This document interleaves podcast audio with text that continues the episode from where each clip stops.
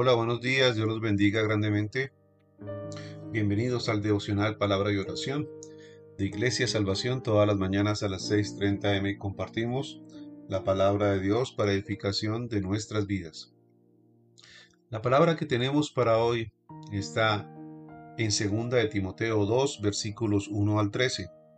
Dice así la palabra de Dios. Un buen soldado de Jesucristo.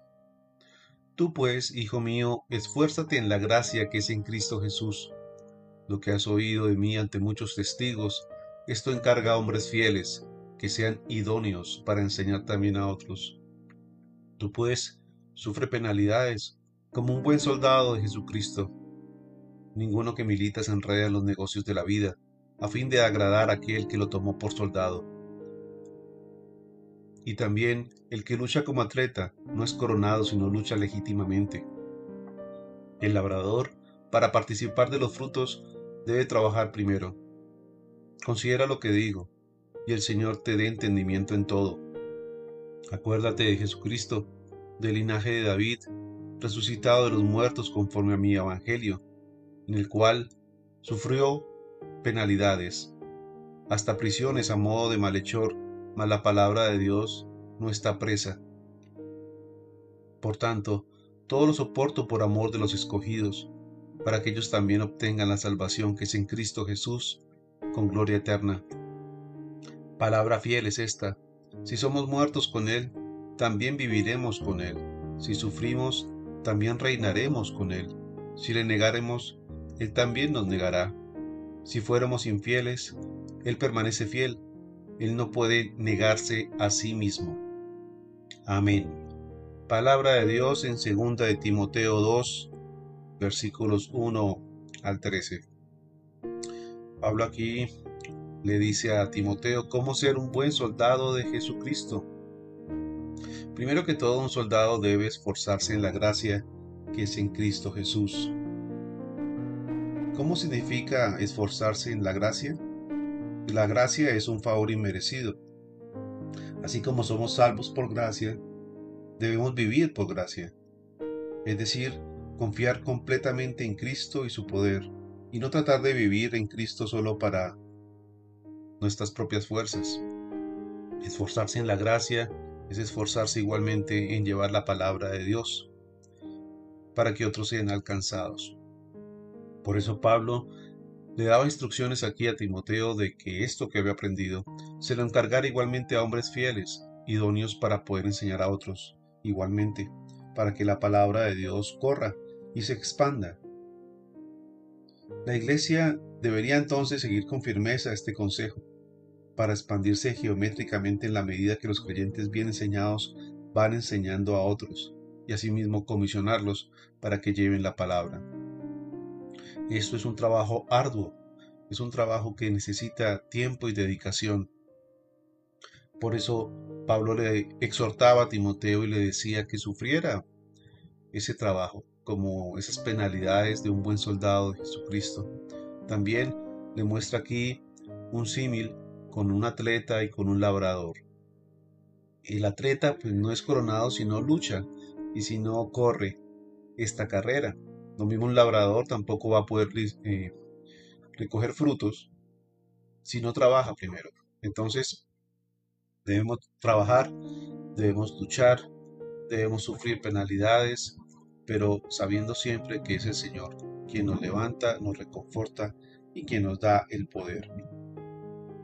Pablo entonces le dijo a Timoteo que reflexionara en sus palabras y que Dios le daría entonces la visión. Dios habla a través de la Biblia y su palabra, pero nosotros necesitamos estar abiertos y receptivos a Él. Cuando usted lea la Biblia, pídale a Dios que le muestre sus verdades eternas y la forma de aplicarlas a su vida. Considere lo que ha leído, medite lo que ha leído y Dios le dará el entendimiento entonces para poder llevar a cabo todo su plan, todo su propósito. Allí en esta iglesia, Pablo le estaba mostrando a Timoteo que era necesario sufrir penalidades y sufrir obstáculos y, e inconvenientes en el llevar la palabra.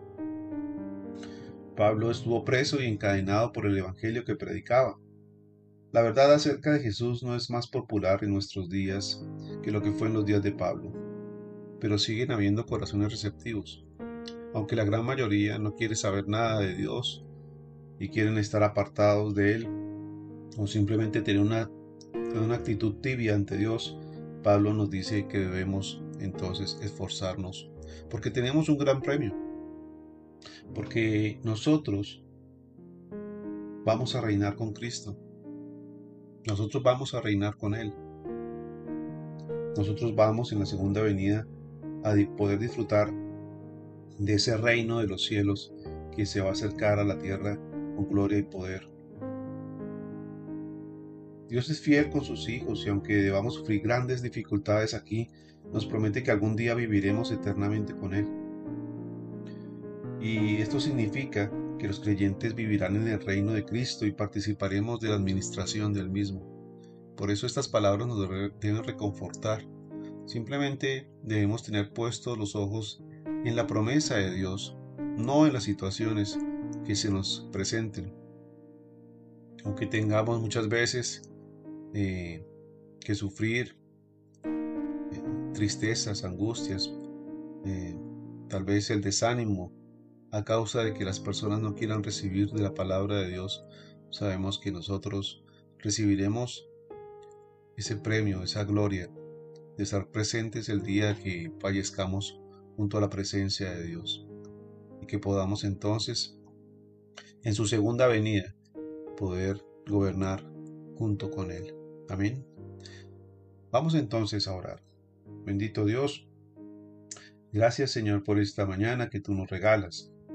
Amado Padre, Dios de la gloria, Rey de reyes y Señor de señores, ayúdanos Señor a poder pasar todo sufrimiento, toda adversidad, toda tormenta que se presente en nuestras vidas a causa de predicar el Evangelio. Ayúdanos Señor, porque tú nos has prometido un futuro maravilloso, nos has prometido la vida eterna, y ayúdanos Señor para que podamos ser como ese buen soldado de Jesucristo que se esfuerza, que sufre penalidades, como ese labrador, Señor, que trabaja con paciencia esperando recibir frutos. Ayúdanos, Señor, igualmente a ser como aquellos que son igualmente esforzados, como estos hombres y mujeres de Dios, como Pablo, como Timoteo que dieron su vida por la causa de Cristo, Señor.